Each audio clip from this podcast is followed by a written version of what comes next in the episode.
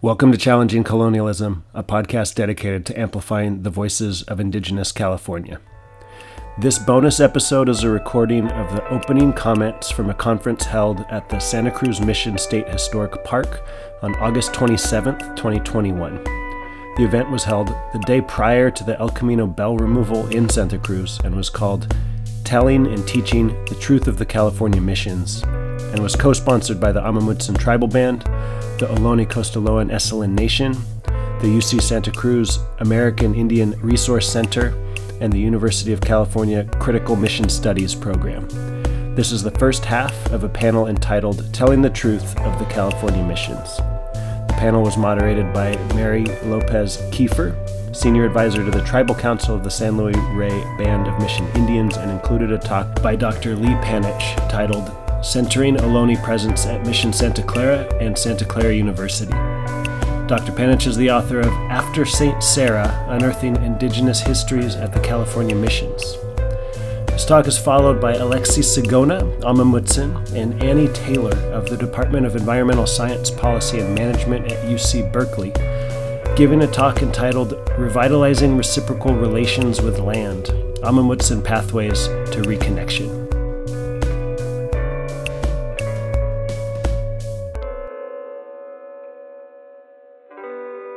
So, thank you again. Uh, my name is Merri Lopez Keifer.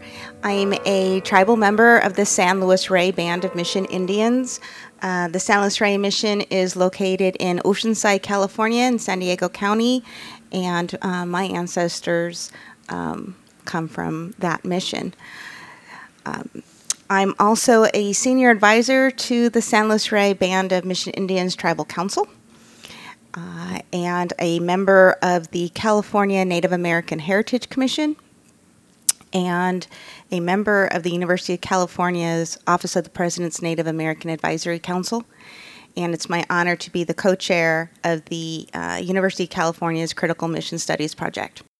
Um, we'll next hear from Dr. Lee Panich um, in his discussion of centering Ohlone presence at Mission Santa Clara and Santa Clara University. Thank you, everybody, for coming. I want to start by acknowledging that we are gathered on this beautiful afternoon on the unceded lands of the Uypi tribe of the Awaswas Nation that is stewarded and cared for today by the Amah Mutsun Tribal Band.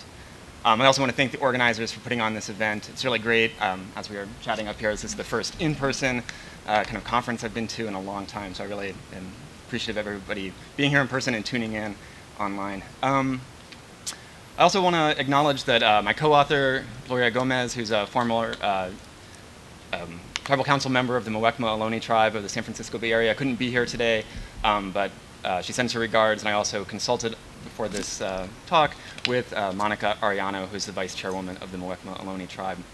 And I'll be talking about work that also includes Andrew Galvin and other members of the Ohlone Indian tribe that we've been doing um, at Santa Clara University.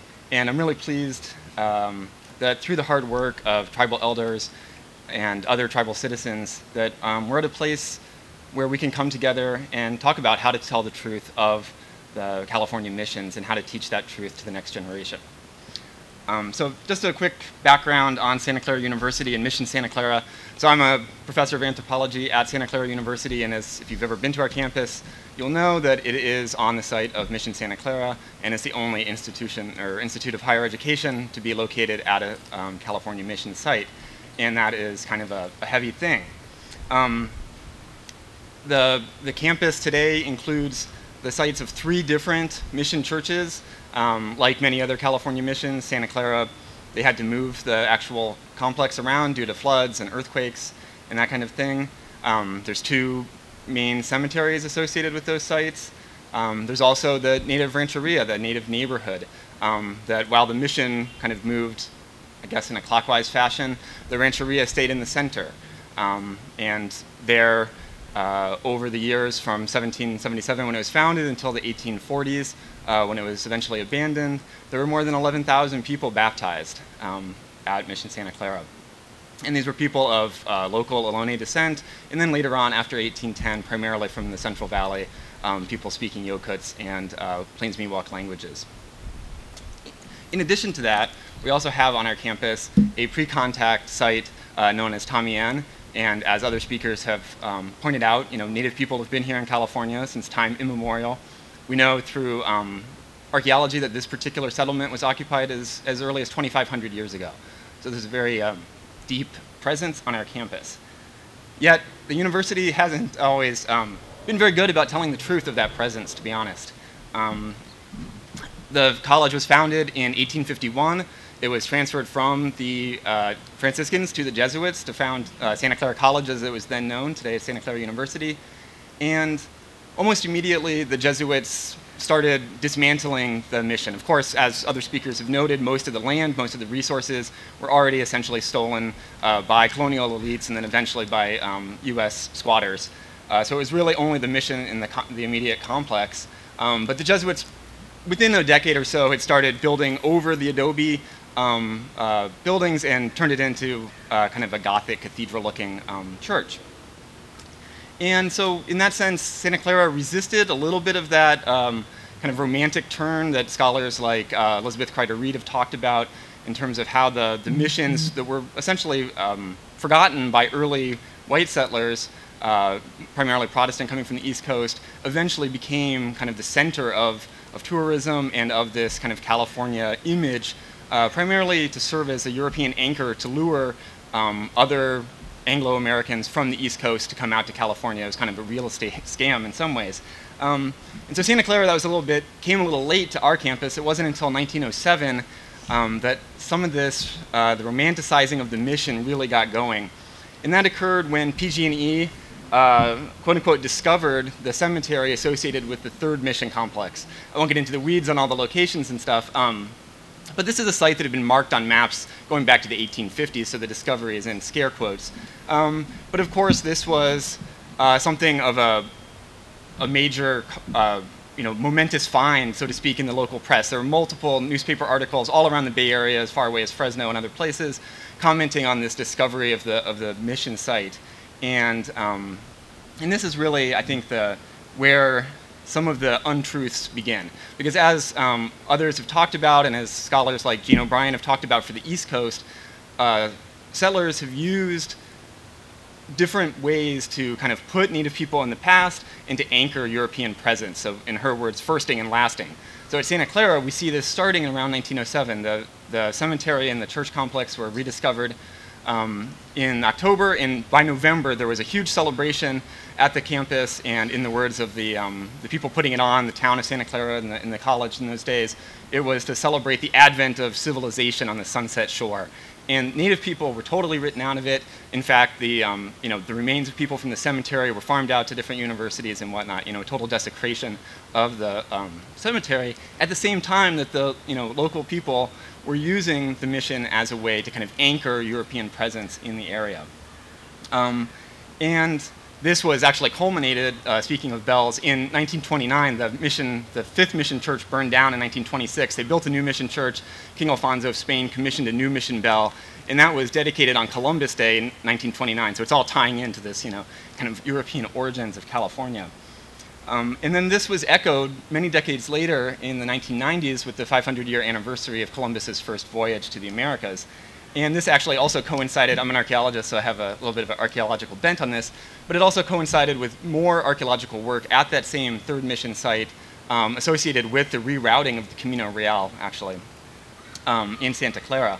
And um, the, the, when the archaeological work was done, the highway was rerouted, the city and the university built an archaeological park that commemorates the actual mission complex. In that you can go there today on our campus, it's marked out in pavers, it has six feet of fill on top of it to protect it, but yet the native cemetery, the rancheria where native people lived at the mission is totally unmarked today. So you can see how these you know, kind of erasures build on each other. And in fact, the only plaque that mentions, that could have, you know, potentially mentioned native people at the uh, archaeological park simply refers to the many dwellers who lived around the mission. So just total erasure. Now, um, the, of course, Ohlone people have not just sat back and let this happen. You know, the Muwekma Ohlone tribe has been involved in stuff on our campus going back to the 1980s. I was talking to uh, Chairwoman uh, Charlene Nijmeh, who remembers as, as a young uh, woman participating in the construction of a Tule house on our campus. So they've um, been present. They actually, um, through their consulting services, have helped mitigate uh, some of the impacts to different archaeological um, well, you know, ancestral sites on our campus, and so have you know Pride and other groups, Andy Galvin, the Ohlone Indian tribe, other Ohlone groups around the Bay Area have served as MLDs. Um, you know, uh, Chairman Lopez and, and Martin were talking about some of the kind of um, shameful treatment of ancestral remains earlier in the program, and but yet Ohlone people have inserted themselves where they can, where there is room in the laws to be there to make sure that things are handled in the correct way, as limited as that is. I'll, you know, I want to acknowledge that. Um, and so, you know, Ohlone people have inserted themselves into these issues on campus, but there hasn't been until very recently any kind of unified approach and no coordination about how we can best um, kind of center Ohlone presence and experience at our campus and at Mission Santa Clara in particular. So um, there's a couple of different things going on right now that I just want to talk about that involve, again, um, folks from the Muwekma Ohlone tribe and the Ohlone Indian tribe, and um, so I, uh, we'll kind of talk about some of that work that we're doing together. The first thing is kind of a top-down uh, well, a, a, a, working group, which is kind of like the most bland thing that you can imagine from an institutional perspective. But uh, one of uh, several years, well, three years ago, I guess, our outgoing president at that time, uh, Father Michael Engh, commissioned an Ohlone, or commissioned uh, an Ohlone history working group. And so Charlene Nijmeh, chairwoman of the Muwekma Ohlone tribe, and Andy Galvin, president of the Ohlone Indian tribe, were on this working group. I was on it, and as were other stakeholders from campus. And so basically, this work kind of continued into the pandemic, which stretched it out um, longer than we would have liked. But we, the charge was to take a look at the way that mission history and Ohlone history and heritage are commemorated on our campus. And so we took a very comprehensive look um, down to the types of paintings that are ha hanging in different uh, campus buildings. Um, and so the uh, report came out last summer. It's online if you want to uh, take a look at it. Um, but we did recommend some immediate uh, actions. One actually doesn't have to do with the mission period per se, but it turns out that there was a plaque commemorating Peter Burnett in the Mission Church. And if you don't know, Peter Burnett was the first American governor of California, and he advocated for a war of extermination, his words, against Native people. And it turns out he was also on the founding board of trustees of uh, Santa Clara College, now Santa Clara University. His son was one of the first graduates, and um, his uh, grandkids were on the faculty. So, really, interesting connections that we were all learning about between kind of one of the architects of the genocide against Native people and our university. So that was item number one, get rid of the plaque, so that's done. Um, and that was something that Andy Galvin in particular had been advocating for for years. Um, the second immediate action was to remove the Junipero Serra statue from campus. That was one of the um, William H. Hannon Foundation statues that you see at many uh, Catholic schools and mission sites throughout California, placed in the 1990s. Um, so that was removed.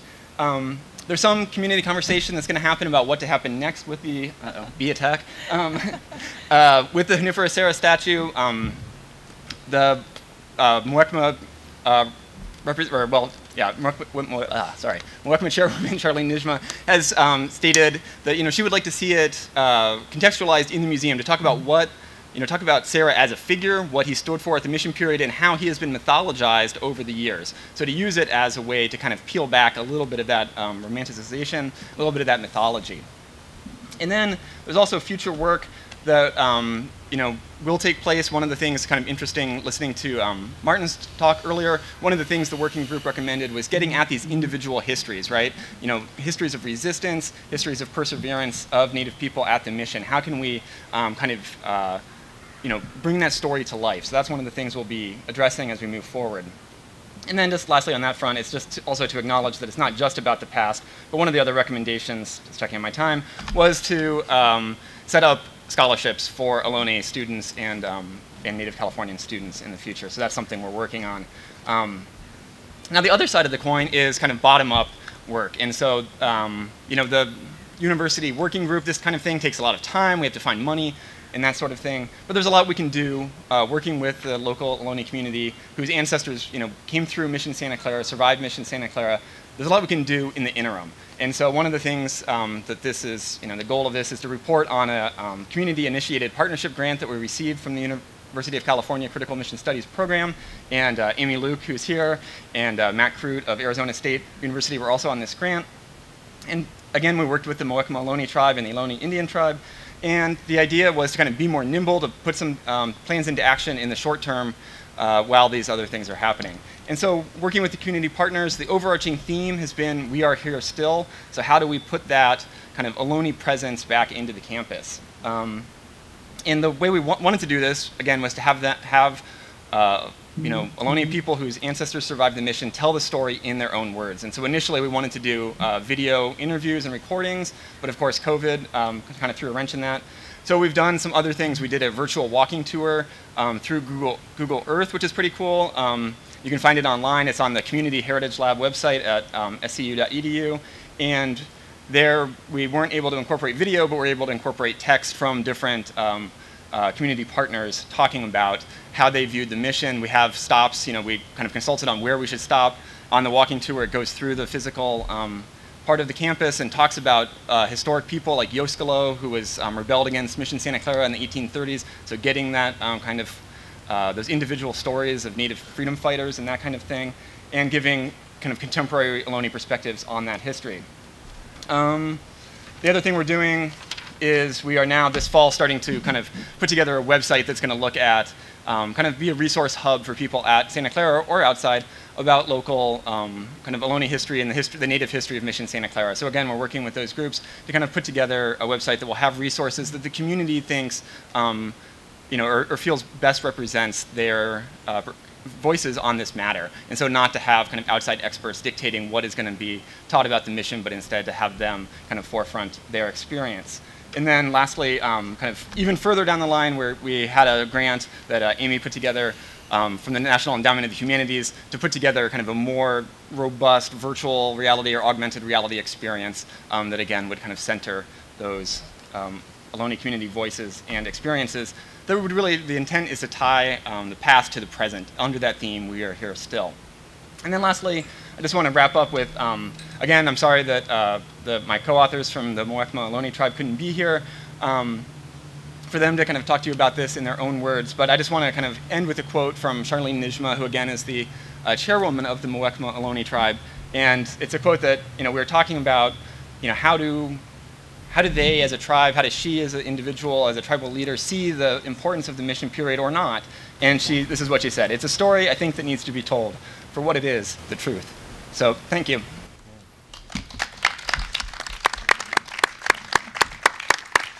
Um, thank you, Dr. Panich.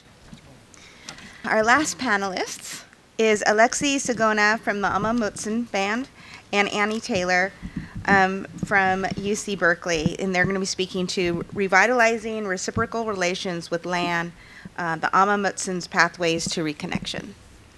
Thank you so much. And uh, it's an honor to be here uh, amongst these distinguished scholars and elders and other folks here. Uh, Mishmin Truhis Kanraka Alexii. Uh, my name is Alexii Sigona, and I'm a member of the Amah Mutsun Tribal Band and uh, PhD student in Environmental Science Policy and Management in the Division of Society and Environment at UC Berkeley. Hi, everyone. I'm Annie Taylor. I'm also in the Department of Environmental Science Policy and Management at UC Berkeley with Alexii. Um, and I'm going to kick it off today to talk to you a little bit about the background of how we got to be working together on this project. So, luckily, Alexii and I met actually just before we began our graduate studies at Berkeley, and we decided to launch an interdisciplinary project. This is very ambitious where Alexii could lead the, the social science piece, the ethnographic piece, and I could lead the geospatial and ecological pieces. And we thought, you know, together we can do some really awesome work with the Amah Mutsun Tribal Band and the Amah Mutsun Land Trust. Um, and so for me, as a, as a white and non-native researcher, I just have to say what a privilege it is for me to work with the Amah Mutsun Tribal Band. Um, it really is uh, an amazing experience and the trust that that is instilled in us, um, we do not take for granted. Um, and just the work that the tribe is doing. It's wonderful to get to contribute to all of those projects. So um, we are collaborating with the tribe generally on our PhD research, but today we'll be talking about a project that was funded through the Critical Mission Studies Grant Program, and we're very grateful. Um, so in that project, um, we're really we set out to study the social and ecological legacies of the mission system um, through relationships between Amamutsun people and their homelands. So, as we've heard today, all these wonderful speakers, the issues of indigenous erasure and dispossession are complex and cannot be separated from issues of ecological and environmental degradation. And so, we set out to study the, these ecological and cultural issues together. So, um, today we'll be talking about some of the work that was funded, including interviews with Amah Mutsun tribal members. So I'll talk through some of the interview work. Alexii will take us through some of our main findings, and then we'll each talk through the threads of research that have emerged from those uh, wonderful conversations. Uh, so, uh, over the past year, we conducted 12 interviews with Amah Mutsun tribal members, most of which were on Zoom, as you might have predicted. Um, and these conversations allowed us really to begin, especially me, to begin building relationships with Amah Mutsun people and to hear those perspectives in some depth.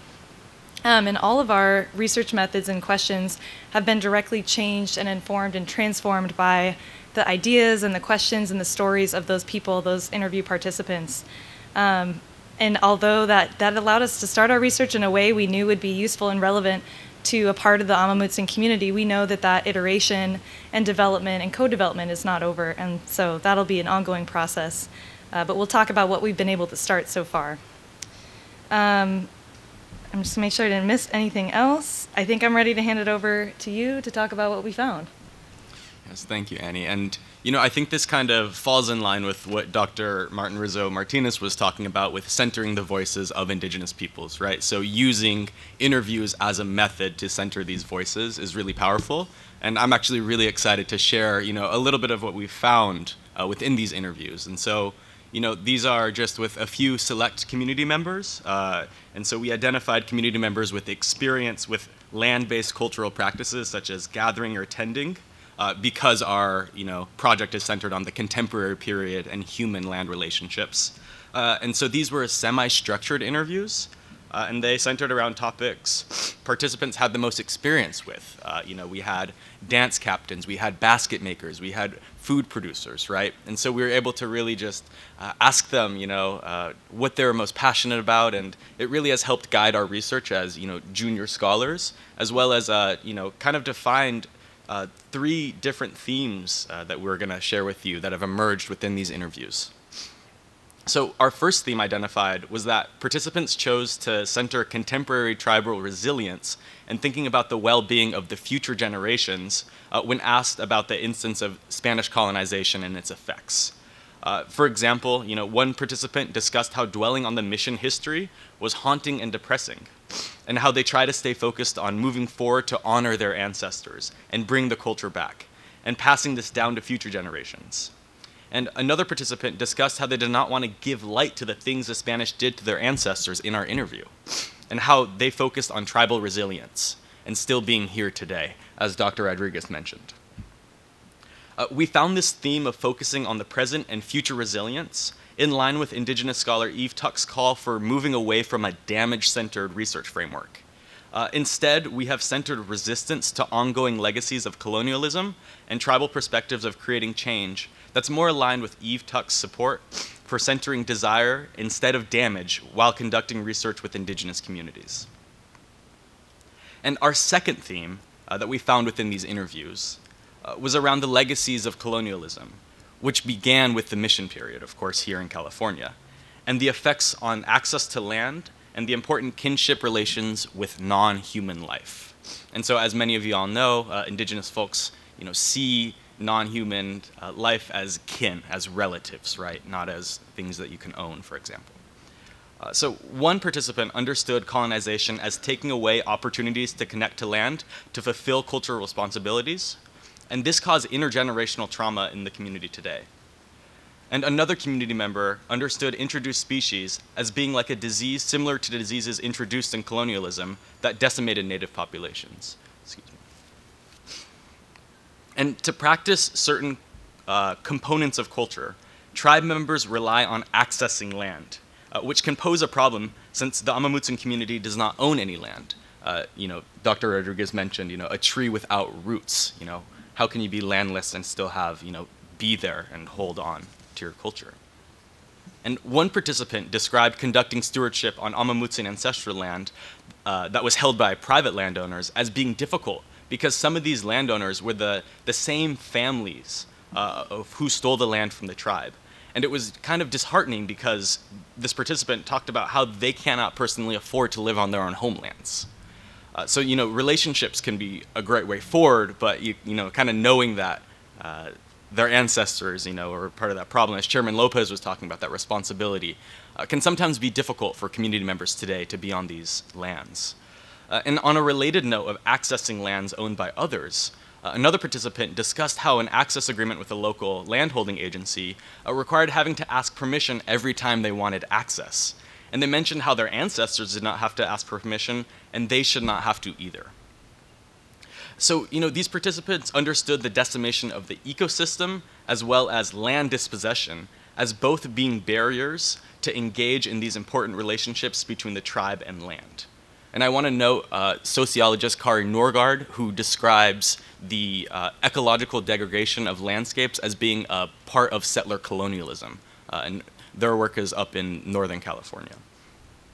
And the final third theme that I wanted to talk about was that ownership, while problematic, would support restoring these relationships to land. Uh, you know, our this final theme kind of aligns with our commitment to center desire-based research and explores the benefits of you know owning property and is kind of something that you know we found a lot of participants really interested in, in exploring and chatting about in our interviews. Uh, so one participant you know dis, uh, shared a story of gathering acorns on a public preserve while a park do- docent tour was occurring. Uh, they overheard the docent describing Native American practices as being in the past, while they were simultaneously out there gathering traditional foods. Uh, the participant understood this mentality of there being no more natives left as actually stemming from the tribe not having a place to come together uh, and educate the public, and you know understood that as being an impetus for owning land being important for the community. Uh, Another participant explained how basketry plants need to be regularly tended for many years to be usable, and how access limitations make the process incredibly difficult. Uh, they understood having land as being important to carry on the traditional basketry. And you know, for, for some of these access agreements that the Amah Mutsun community have, uh, they're on five-year basis. And so, you know, after five years, maybe these basketry materials uh, might not be able to be gathered. And so there's kind of that insecurity, and you know, it takes many, many hours to make baskets. So I've been told.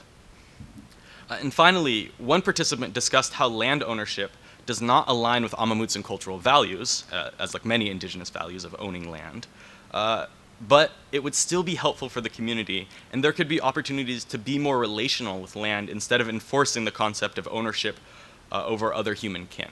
Sort of like a, you know, kind of let's engage in this system and change it at the same time uh, because of the difficulties of not owning land you know is so tremendous for indigenous communities whose culture relies on land and these you know land-based culture. So as Amah Mutsun tribal band continues to grow their stewardship programs and partner with other landholding agencies the question of whether ownership is necessary to fulfill community needs or if access held by you know uh, or access to land sorry held by partners is suitable uh, is of great significance. Whether or not you know these priorities should be about ownership or about you know really uh, getting great access agreements is is I think uh, important to, to think about. And so to summarize these main three themes, uh, we found that you know first community members advocate for centering their contemporary experiences and the well-being of future generations rather than discussing the traumatic experiences occurring during mission times. Uh, it's sort of this desire-based research uh, that we're called to do. Uh, second, that introduced species and land dispossession both play a role in continuing to separate tribe members from their lands and culture that depends on native landscapes. And Annie is going to be able to you know, share a little bit more about the ecological side of this. Uh, and finally, uh, while land ownership may not align with cultural values, it would push back against the idea that native people are of the past and allow for the community to come together and support import, important cultural practices depending on regular access and stewardship, such as gathering basketry materials. Um, and so, next, I want to turn to a, a case study of Amah Mutsun land dispossession and a future thread of our research. Uh, you know, so as Annie and I noted, we kind of use these interviews to uh, ground our research, and we have a couple things that we want to share, like uh, of how we've been able to, you know, go off of what these community members have said uh, for future uh, publications and research. Uh, and so here I want to talk about one clear example of the impacts on uh, human land relations can be observed through historical land dispossession of the Amah Mutsun. And to better understand this land dispossession, which started in the mission period, uh, we have conducted research into one mission era rancho that continues to be a site of contention for the tribe, and that is known as Juristac. So today, the tribe is leading the Protect Juristac campaign to protect uh, this sacred site from a proposed sand and gravel mine. Uh, this was also uh, a mission era rancho that was uh, uh, owned and ran by Mission San Juan Bautista, just a few miles away from here, inland. Uh, we believe that the historical and ongoing property disputes and issues of Amah Mutsun access to this Juristac area highlight the different forms of severing tribal relationships to land during the three waves of colonization. And so, uh, you know, we've conducted this archival research to better understand how the Spanish, Mexican, and early American era land claims of uh, Rancho Juristac have kind of shaped this landscape. You know, starting in 1803, there were, you know, these issues between settlers of you know who owns this land and it's always been seen as a sacred site for the community and the community has had to kind of you know uh, find ways to resist you know these uh, commodification of this land in this era area uh, and so as part of our project we've collaborated with the Amah Mutsun Land Trust and this past July we held a community event at an adjacent parcel uh, of uh, held by the Land Trust of Santa Cruz County uh, right next to Juristac Rancho. So this was the first large community gathering occurring in the Juristac area, and and we're able to utilize our research, this archival research, for educational materials for community members on that day. And this uh, event was part of our commitment as researchers to support the interests of tribe members in accessing and connecting with land uh, and with Amah Mutsun homelands. Uh, so we wanted to bring that up. You know, it was a really wonderful day, and it wasn't just our archival research at all. It was the elders and the, the community members who were able to talk about stewardship and you know the history of that land that really made that day special. And we were just so grateful to be able to be a part of it. Uh, and so next, I want to uh, pass it on to Annie, who's going to share another uh, uh, component of our research. Thank you. Yeah, so as Alexii has just really eloquently mentioned, this socio-ecological lens is, is critical to our study of the mission period because of the devastating impacts on people and land um, and how those are so deeply connected. And in particular, I was so excited, Chairman Lopez mentioned this earlier. California's coastal grasslands are among the most biodiverse and also the most endangered ecosystems in the world. Um, this is primarily due to development, also agriculture, uh, introduction of invasive species and fire suppression, that disconnection from indigenous stewardship here. And those are all things that are directly linked to the mission period. So there's this need then for healing both from cultural oppression and also the ecological degradation and disconnection. And this was reflected by many interview participants in that second theme that Alexii mentioned of kinship with non human life. Um, so I first read about reciprocal restoration in the work of Dr. Robin Wall Kimmerer, who, uh, I'll use her words, she stresses that the restoration of native ecosystems cannot be separated from the restoration of native cultures. And this idea of restoring culture and ecosystems is a central goal of the tribe. So much of our research now is focused on this reciprocal restoration uh, studying the relationships between moots and stewardship practices, these cultural resources on the landscape, as well as climatic changes such as drought and wildfire. And all of this is in service of guiding future stewardship and healing with this land. I want to just pause here to note that a lot of my work involves GIS or mapping, and I use those words interchangeably. Um, and I do believe these tools are useful, but I, we have to acknowledge they've been used globally for the seizure and occupation of indigenous lands. These are tools with colonial and military origins. And so it's important, you know, for me as a non-native researcher trained in GIS to be accountable to that history and accountable also to the Amah Mutsun community in finding new and just ways to apply those tools. Um, so in addition to our ecological questions as those emerge from the participants, our research is also becoming an exploration of what it means to build novel spatial representation of Amah Mutsun landscapes and stories and relationship. Um, and I'm, I'm actually fairly hopeful that we can do this together because maps are a, an essentially relational thing. They, at their essence, um, try to describe how things are related spatially to each other. So I'm excited to see how we can grow this tool in a number of different ways uh, with the tribe. Um, and I mentioned maps because our interviews illustrated how maps and other spatial tools could be useful in promoting tribal members' access to cultural resources on the land. So, whether that be food and medicine plants or basketry plants, as Alexii has mentioned, or plants used for ceremony, um, there, there's this ability to use maps to find those places.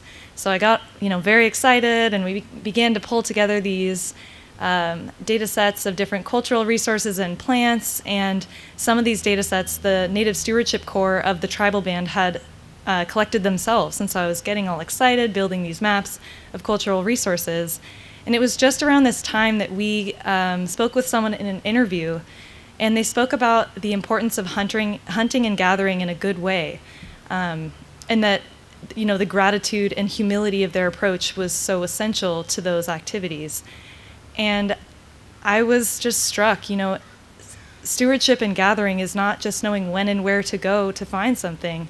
Um, it's not just a map. It's all of it's all of the cultural relational values of the Amah Mutsun people um, that that just maybe can't be shown or or housed in sort of a more Western framework map or database. Um, and so that helped me realize how critical it is in this partnership with the tribe that the tribe owns and has exclusive access to those data and those maps involving cultural resources because Amah Mutsun people and culture are what give those maps life and meaning. Um, indigenous philosopher Kyle Whyte, Alexii actually gave me this, uh, this idea. He speaks about traditional ecological knowledge being situated and embodied, meaning it cannot be taken out of its cultural context. And so that's something that is grounding us moving forward. Um, I'm just going to check if I'm missing anything.